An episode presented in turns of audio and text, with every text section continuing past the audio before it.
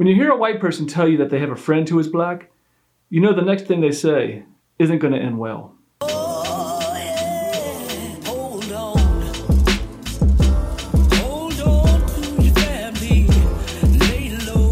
When I have screenings of my award winning film Black, White, and Us, I direct one specific question to the white audience members. I know every white person here has a friend who is black, and we know this because we, for some reason, want to make sure everyone knows this. But let me ask you how good of a friend are you? Do you believe them when they tell you something happened, or do you brush it off with condescending replies like, maybe that isn't what they meant, or are you sure it was racist? We do this because we are afraid that they may be talking about us. Anytime someone says white people, a white person thinks it's all directly about them. Why? Because when we say black people, we actually mean all black people. Of course, white people have a scale of how black someone is, and it's all based on Hollywood. There's the safe black person like Will Smith that we all love and cherish for his fun, wisecracking retorts that don't go too far. The firm, fatherly figure of Denzel Washington with that million dollar smile who stands up against injustice but without putting us down. And the grandfatherly Morgan Freeman who dispenses ageless wisdom with a dignified air that reminds us of how we think black people should be. We don't mind the little sash from Octavia Spencer because she's always giving it to those really racist people, which of course isn't us.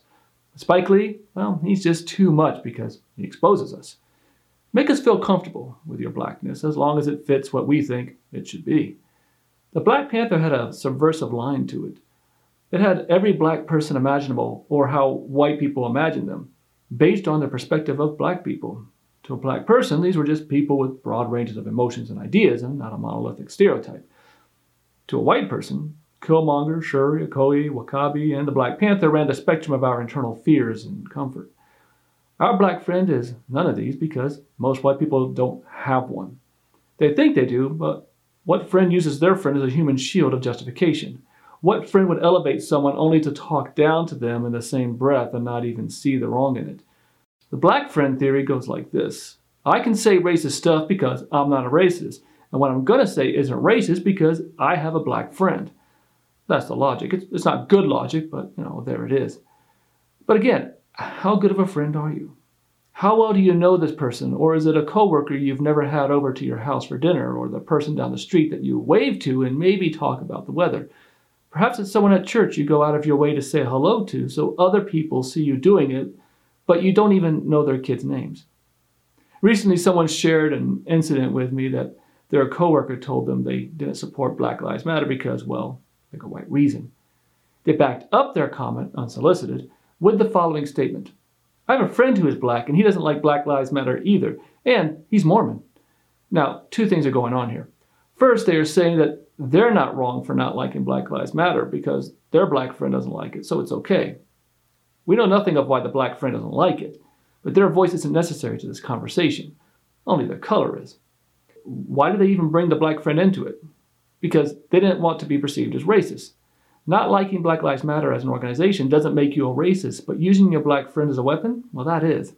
Now, this is in Utah, so bring up the fact that he is Mormon is also crucial when it's two members of the Church of Jesus Christ of Latter day Saints. Is to show that the, that the black friend is bona fide. He's one of us. He's not one of those black people. He's a safe one. It's, it's an odd thing, but evangelicals do this too. He's a Christian as if being a Christian makes you a, a good person. Now, I'm a member of the Church of Jesus Christ of Latter day Saints, and I support Black Lives Matter. That, of course, makes me different. That would never be used unless someone wanted to prove that white members of our faith aren't all racist. We're not, not any more than any other white followers of a particular denomination. Now, of course, I wouldn't be the first choice. There would be a black member of our church they would trot out first, especially one in a higher position, before they would even mention someone like me. Now, the next time a white person tries to justify what they want to say by playing the black friend card, just ask them this Can we call them? Yeah, I'd really like to get a deeper understanding of their take on this. You'll quickly find out the type of friend they truly are. Yes, white people have black friends, but you don't have to broadcast it because of your own insecurities.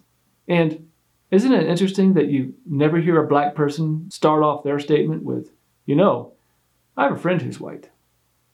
This has been Locked In with Loki.